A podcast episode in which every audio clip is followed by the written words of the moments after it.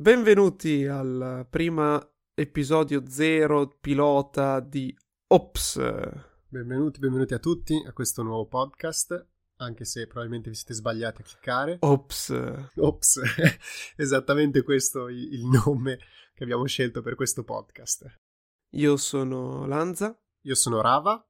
E sarà un po' un casino tutto ciò. Speriamo però possa essere di intrattenimento in qualche maniera. Certo, eh, questo sarà un canale molto leggero come approccio, ma cercheremo di essere il più utili possibile per, per creare qualcosa di carino, dai.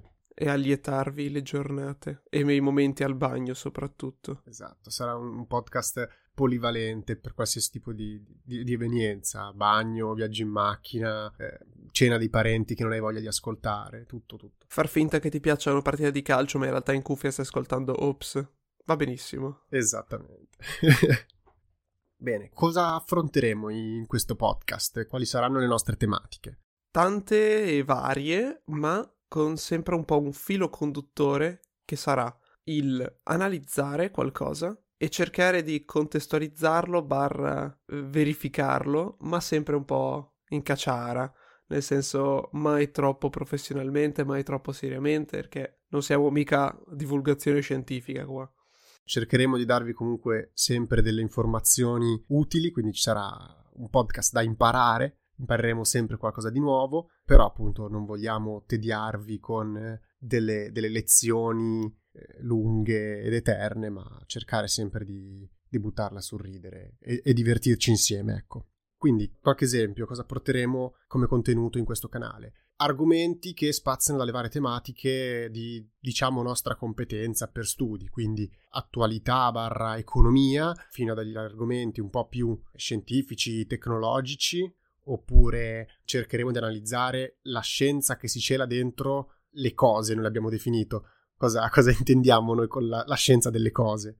Beh, eh, su questo faremo un esempio a breve eh, sulla scienza delle cose, perché eh, andremo a parlare di un argomento molto attuale, essendo che il film eh, da cui partiamo eh, a prendere ispirazione per l'argomento ha appena superato il miliardo di incassi. Sì, no, diciamo che cioè, la scienza delle cose è appunto prendendo spunto da film, libri, canzoni, cartoni, qualsiasi cosa, guardare quello che succede, quanto è fantasia, quanto è realtà e provare a buttarci un minimo di logica in quello che vediamo. E quanto è fattibile, se è realizzabile, come sarebbe nella realtà, come sarebbe dovuto essere se fosse stato accurato e scientifico, senza andare nel troppo tecnico, in conti, non... no, quello no, molto più da bar. E poi ogni tanto, col fatto che per passione ci piace anche quasi qualsiasi tipo di, di media e di intrattenimento, se ci saranno delle cose che ci colpiscono, fare qualche review, qualche recensione di un'opera di qualsiasi forma che, che, abbiamo, che abbiamo, visto e che vogliamo consigliarvi e, e spiegarvi, diciamo, dal nostro punto di vista. Esatto, perché ormai molta c'è la cultura del parlare delle cose brutte, ma a noi ci piacerebbe parlare di cose belle, quindi cercheremo di consigliarvi roba bella, non per fare sensazionalismo su oh guarda hai visto com'è brutto quella cosa lì. Sfuggiranno quei commenti, ma il focus sarebbe consigliare bellezza. Quindi, come hai anticipato prima, introduciamo diciamo il mini argomento di, di oggi perché non vogliamo che l'episodio zero sia, sia troppo impegnativo, è più per, per conoscerci. Come detto prima, prendiamo spunto da un film, diciamo, che è uscito recentemente a Natale, di cui assolutamente non faremo spoiler, prenderemo in analisi la versione vecchia. Perché di cosa stiamo parlando? Stiamo parlando ovviamente di Spider-Man. Non parleremo di No Way Home, ma ritorneremo al primo, chiamiamolo l'originale, Spider-Man del 2002 di Sam Raimi. Allora, adesso dipende cosa intendi per originale, perché non è il primo film di Spider-Man della storia. Voglio certo. ricordare certo. i Spider-Man e altri film un po' terribili di altri anni. Esatto, esatto. Non vogliamo assolutamente dimenticarceli e togliergli la loro importanza. Però, diciamo, tra quelli co- più conosciuti, si può definire quasi come il primo vero e proprio cinecomics eh, dei, dei nostri tempi, ecco. Decente. Decente, esatto. Eh, in particolare, il discorso è lo Spider-Man di Tobey Maguire, è l'unico dei tre Spider-Man portati dal 2000 in avanti che produce organicamente, biologicamente le proprie ragnatele, mentre abbiamo visto che in The Amazing Spider-Man produce scientificamente delle capsule di biotubi di non so che e non è forse spiegatissimo nello Spider-Man di Tom Holland, quello di Tobey Maguire si ritrova che dai polsi effettivamente ha delle ghiandole che secernano queste ragnatele. Ma la domanda è: ha senso? Esatto, capiamo queste ragnatele organiche che lui usa per spostarsi e combattere nemici se effettivamente hanno un senso di logica se messe nel, nel, mondo reale. Allora, direi di partire facendo un incipit, qualche piccola curiosità proprio sul film, perché appunto essendo l'unico che spara le ragnatele organiche anche a livello eh, diciamo di, di fumetti e non sono mai state viste bene dal pubblico e anche in questo caso il film di Sam Raimi all'inizio ovviamente ha fatto storgere il naso a tutti i fan più accaniti perché lo sappiamo che i fan non sono mai contenti di nulla. Iniziamo subito con un po' di dissing nell'episodio 0 e quindi non gli andava troppo bene questa questione del, delle ragnatele organiche. Ma la sua spiegazione è stata un po' per diciamo dare più caratteristiche ragnesche a Peter Parker quindi dargli anche proprio i poteri veri di caccia del ragno e anche perché ha detto, è vero, Peter Parker è un genio, sarebbe in grado di creare tutti questi macchinari, ma le risorse dove cacchio le piglia? Cioè, neanche i poteri forti riescono ad averle e lui riesce ad avere tutte queste tecnologie organiche e roba del genere. Per cui per lui era molto improbabile e l'ha giustificata in questo modo. Ha detto è troppo improbabile avere i soldi per farlo, quindi magia biologica ce la fa lo stesso. Esatto, uno che consegna pizze e poi costruisce de- delle sostanze chimiche altamente tecnologiche, forse per lui non era troppo credibile. Eh, perché poi mi, mi, mi sono chiesto, ma come ha deciso di diventare l'uomo ragno? Cioè, alla fine i suoi poteri erano super forza, riflessi, eh, insomma lì le, le, i sensi di ragno, che poi chiamiamoli super riflessi, e eh, le mani appiccicose, no? Eh, come ha deciso che proprio doveva fare il ragno? Poteva fare qualunque altro animale che cammina sui muri? Eh, in effetti anche questa può essere una domanda che, che nasce spontanea, però cioè, uno può dire eh, perché è stato morso dal ragno, una sorta di riverenza verso chi mi ha dato i poteri. Sei stato tu, allora ti do questo... Quindi possiamo dire Peter Parker veneratore dei ragni. Esatto, è il nuovo, il nuovo epiteto per Spider-Man, il, il veneratore di ragni un cultista di questo culto che venera gli angoli remoti delle abitazioni infestati da piccoli insetti a otto zampe. No, insetti, scusate, piccoli animali a otto zampe se ci ascoltassero del, degli etmologhi, si dice così? En- entomologhi. Entomologi. Riceveremo un sacco di commenti. Non sono insetti, ragni. Sì, vabbè, sono... avete capito. Co- come vedete, non siamo troppo eh, fiscali sulle cose, siamo molto più leggeri. Non sono insetti, ma li chiamiamo insetti lo stesso. Altra curiosità, col fatto che appunto queste ragnatele sono biologiche, quindi tra virgolette diventano parte del corpo umano, quindi come qualsiasi organo, qualsiasi glandola possono avere diciamo vari funzionamenti, vari sviluppi ed evoluzioni. Nella versione mai uscita di James Cameron, perché ricordiamo che questo film in teoria è partito da una bozza di, di James Cameron, lui avrebbe voluto fare un sacco di metafore e un sacco di, chiamiamoli, doppi sensi con la pubertà riguarda queste ragnatele e quindi tipo trattarle come un po' il, i ragazzini che magari possono fare cilecca le prime volte, cose così. Ovviamente, e a parer mio molto per fortuna, tutte queste idee sono state buttate via nel cesso e non hanno mai visto la luce se non, ok, si eh, spara ragnatele organiche. Questo è tutto ciò che è rimasto. Sì, diventava Spider-Man American Pie probabilmente. Sarebbe diventata una cosa trashissima secondo me. Poi non so effettivamente cosa viene in mente, però sarebbe diventato veramente complesso da gestire. Assumendo che Peter Parker possa effettivamente sparare dai polsi le ragnatele, è abbastanza fisicamente possibile che eh, riesca effettivamente a dondolarsi, sostenere il proprio peso, sostenere il peso di automobili, in quanto il filo di ragnatela a parità di massa è sei volte più resistente dell'acciaio e anche molto molto elastico, quindi quando fa le fionde, quando dondola, quando appende i nemici, quello lo potrebbe fare, in quanto il filo dovrebbe resistere. Alcuni ragni sono infatti anche capaci di renderlo molto molto appiccicoso e quindi anche di attaccarsi bene a superfici varie. Quindi questa cosa qua gliela abbuonerei. Il problema sta però che oltre a che i ragni non producono ragnatele dai polsi, ma eh, da eh, una serie di ghiandole, tra le 4 e le 8 ghiandole poste vicino al buco del culo, diciamo così per essere scientifici, e quindi avremmo dovuto vedere innanzitutto Spider-Man dondolarsi appeso per il culo ai palazzi, ma eh, in seconda cosa, di base,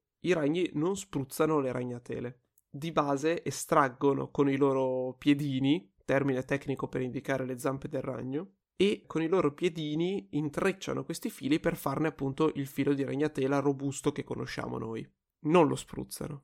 Soltanto alcuni ragni di terra lo spruzzano, ma lo spruzzano perché è meno denso, meno robusto, hanno ghiandole più grandi e comunque non a grosse distanze. Quindi, anche riguardando la scena in cui Toby Maguire viene morso dal ragno, si vede palesemente che non è un ragno di terra, ossia che vive in una ragnatela, quindi le sue ragnatele non sono spruzzabili perché sono effettivamente un filo, quindi tu non puoi spruzzare un filo, non ha senso. E quindi avremmo dovuto vedere eh, Peter Parker di Tobey Maguire che intreccia i fili di ragnateli prodotti dal suo culo, ne fa un bel filo e a quel punto può usarlo come filo appiccicoso e super resistente. Potrebbe farci un lazzo, cavalcare un cavallo e fare il cowboy ragno invece dell'uomo ragno e basta. Cow Spider-Man. Cow Spider-Man, esatto.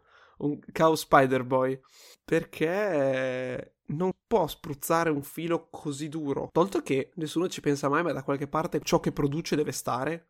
E per la quantità di ragnatele che produce, io non so da dove le tiri fuori dal corpo perché sono davvero un po' troppe. Anche questo è da considerare perché, essendo diciamo delle ghiandole naturali, ipoteticamente anche nel corpo di Peter Parker, ovviamente rispondono al metabolismo della persona, quindi in teoria potrebbe finire, cioè come quando immagine poco bella e poco educata, però se tu ti metti a sputare per terra, dopo un po' la saliva ti finisce, quindi anche quello immagino abbia un limite massimo di ragnatele che può spruzzare prima di, doverle produrre, perché appunto sono delle ghiandole che devono effettivamente produrre delle sostanze chimiche, quindi qualche limite deve avercelo per forza. E in più dovrebbe imparare a fare l'uncinetto prima di poter attaccare i nemici, perché se non intreccia il filo, il filo ovviamente non ha la resistenza sufficiente per fare ciò che fa, perché appunto non guadagnerebbe della proprietà di essere intrecciato. Noi pensiamo sempre che il filo di un ragno sia un filo unico, in realtà sappiamo che è composto da diverse fibre singole, tutte intrecciate tra di loro, che appunto gli danno questa proprietà super resistente, super elastica.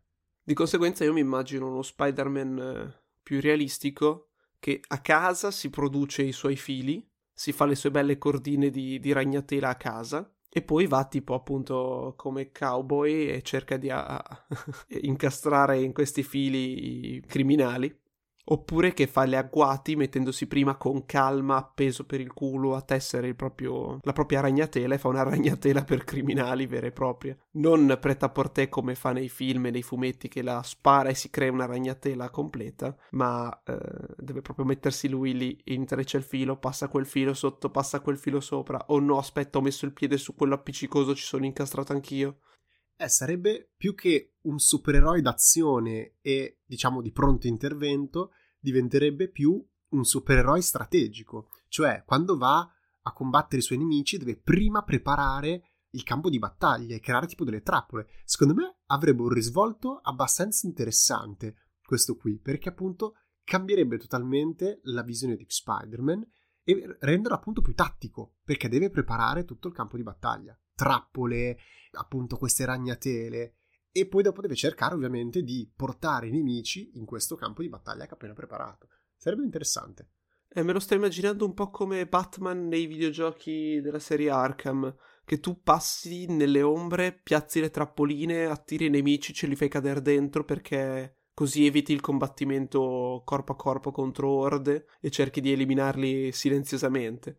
Perché potrebbe appunto comunque camminare sui soffitti e tutto quanto. Potrebbe calare i fili dall'alto per rapire, cioè tirar fuori verso l'alto i nemici, quello lo potrebbe fare, tipo con un cappio che cala. Potrebbe tendere fili per far inciampare, fili per far uh, appiccicare, perché comunque sono appiccicose. Avrebbe un sacco di possibilità comunque, però sì, meno dinamica, ecco, sarebbe più ponderato, meno agitato. Ce lo vedrei bene, soprattutto magari quello che potrebbe diventare uno Spider-Man da vecchio che non ha più l'agilità di una volta e quindi fa tutto con più calma. Spider-Grandpa. Spider-Old come tu prima dicevi, se volessimo essere precisi, lo Spider-Man dovrebbe secernere questi fili dal, dal di dietro, perché i, i, ragni effettivamente hanno queste ghiandole nella parte posteriore del loro corpo. Se vogliamo spezzare una lancia a favore, diciamo, del come è stato rappresentato, possiamo tirare in ballo il, diciamo, processo evolutivo del perché si trova nel retro, nel sedere del, del ragno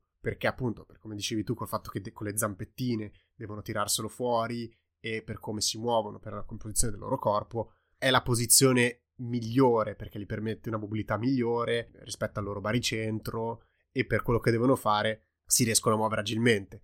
Quindi, diciamo, si potrebbe fare questo parallelismo dicendo se metti questa cosa in un essere umano non lo devi mettere esattamente nello stesso posto, devi seguire un po' queste regole, quindi dov'è il punto più propenso alla mobilità, alla creazione di, chiamiamole opere, perché alla fine le ragnatele sono anche opere. Noi abbiamo la più grande mobilità eh, e manualità, appunto, si, si chiama proprio così, ce l'abbiamo nelle mani e permette a Peter Parker anche di mantenere una posizione retta, una posizione abbastanza in equilibrio. Quindi, se noi ci fossimo evoluti con questo tipo di ghiandole, secondo me il posto più comodo e più logicamente sensato di, di mettere queste ghiandole sarebbe appunto i polsi perché riusciremo uno ad estrarcele meglio perché anche noi abbiamo solo queste due paia di mani quindi l'unico modo per estrarcele dai polsi è tra virgolette scambiarci una stretta di mano da soli quello è il movimento.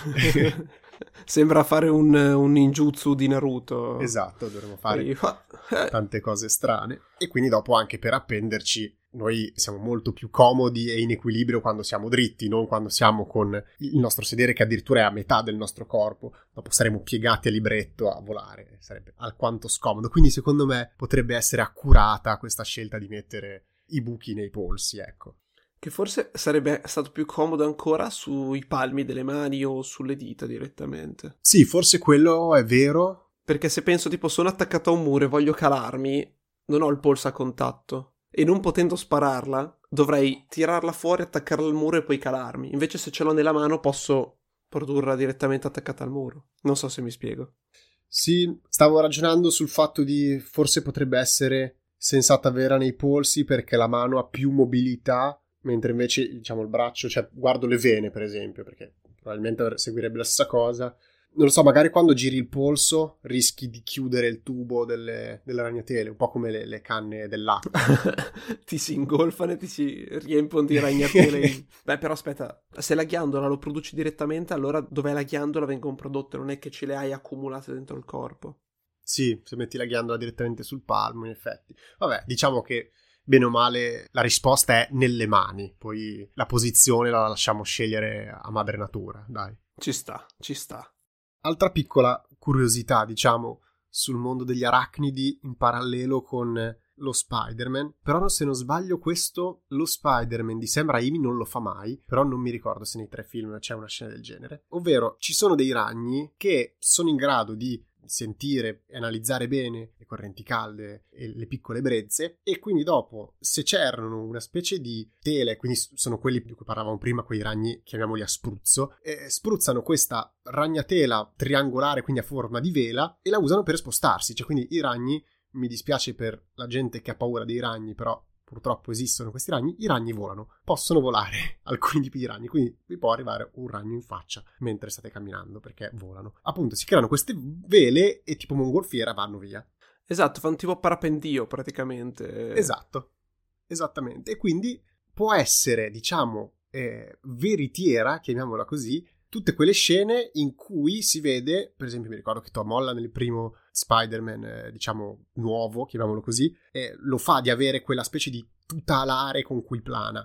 Ecco, lì hanno fatto proprio simile a una tutalare che noi utilizziamo per fare gli sport estremi. Però in realtà, appunto, vedere uno Spider-Man che si crea questo paracadute, questo aquilone con cui volare potrebbe essere effettivamente realistico. Quindi uno Spider-Man che, che vola e plana per la città è realistico e ti dirò, sarebbe anche carino da vedere sorvolare la città e, ed essere uno Spider-Man di quartiere un po' diverso. A questo punto mi sto immaginando però, dato che stiamo mischiando varie caratteristiche di vari tipi di ragni, un universo in cui Peter Parker è super sfigato e non viene morso da uno ma da tanti ragni radioattivi. E quindi dopo c'ha le ragnatele a filo, le ragnatele a spruzzo, le ragne... ma ognuna con una ghiandola diversa perché è stato morso da ragni diversi. Sì, perché ovviamente stiamo prendendo caratteristiche da, da, tutto il mondo arachnide, mentre invece, se non sbaglio, Spider-Man è stato punto dal più comunissimo ragno di casa con, con, mutazioni genetiche ovviamente, però c'è nulla di, di eccezionale, non, non, dovrebbe neanche avere il veleno per dire, quindi proprio quello comunissimo, però stiamo appunto cercando di eh, mettere dentro un, un, po' di robe, un po' di nozioni da questo punto di vista, per provare a cercare degli scenari divertenti. Ok, direi che con questo primo episodio un po' pilota, un po' prova, sia, sia tutto. Noi proveremo a darvi un nuovo episodio ogni settimana con appunto nuove informazioni. Spero vi sia piaciuto, fatecelo sapere e se vi è piaciuto appunto vi aspettiamo anche settimana prossima. Ottimisticamente ci trovate su Spreaker, Spotify, Apple Podcast e qualunque altra cosa, ma i commenti li potete lasciare su Spreaker e su Spreaker trovate anche la descrizione dell'episodio eh, dove in caso ci sono riferimenti a ragni e altre cose simpatichelle. E per concludere, prima di lasciarvi, eh, proviamo a lanciare questo segmento, diciamo, di ciascun episodio che sarà appunto, come preanticipato, un piccolo consiglio di qualcosa da fruire che ci è piaciuto nell'ultima settimana. Nel dettaglio eh, vi volevo consigliare Don't Look Up, film con Leonardo DiCaprio, uscito su Netflix, è dissacrante commedia un po' drammatica che parla della fine del mondo e di come il mondo moderno la prenderebbe in considerazione, con complotti, gente che ci crede, gente che non ci crede, il governo fa quello che vuole, ve la consiglio, molto molto carina. Per questo primo episodio pilota è tutto, tanti saluti da Lanza e da Rava e ci vediamo alla prossima. Bella.